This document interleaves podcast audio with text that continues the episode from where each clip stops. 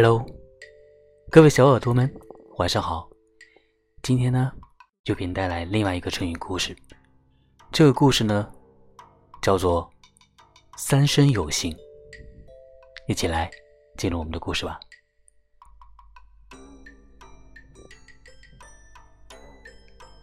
话说，唐朝有一个和尚，号国泽，对佛学有很高深的造诣。和他的朋友李元善很要好。有一天，二人一同去旅行，路过一处地方，看见一个妇人在河边汲水。那位妇人的肚子很大，已经怀孕了。元则指着妇人对李元善说：“这个妇人怀孕已经有三年了，等待。”我去投胎，做他的儿子。可是我一直避着，现在看见他，没有办法再避了。三天之后，这位妇人已经生产。到那个时候，你到他家去看看，如果婴孩对你笑一笑，就是我了。就拿这一笑作为凭证吧。再等，等到第十三年那年中秋的月夜，我在杭州的天竺寺等你，那时我们再相会吧。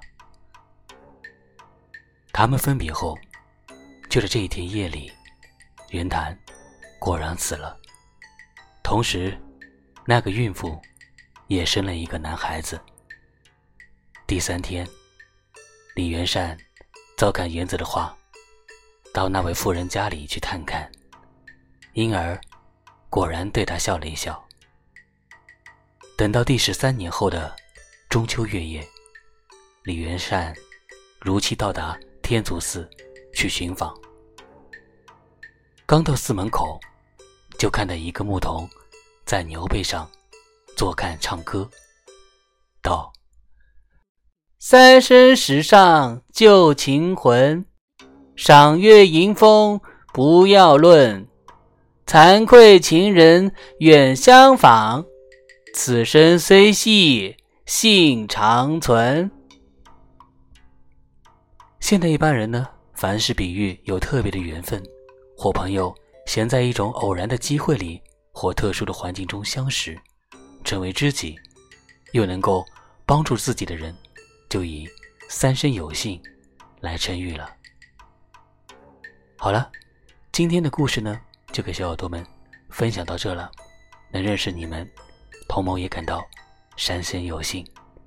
节目之外呢，如果想查看更多的音频节目和文字信息，以及跟童们来交流互动的话，可以来关注我的微信公众号“鸿雁书音”，宏大的宏，大雁的雁。也可以关注童某的微博“童某讲故事”，来私信艾特我，有更多好的音频故事分享给你。我们下期再见。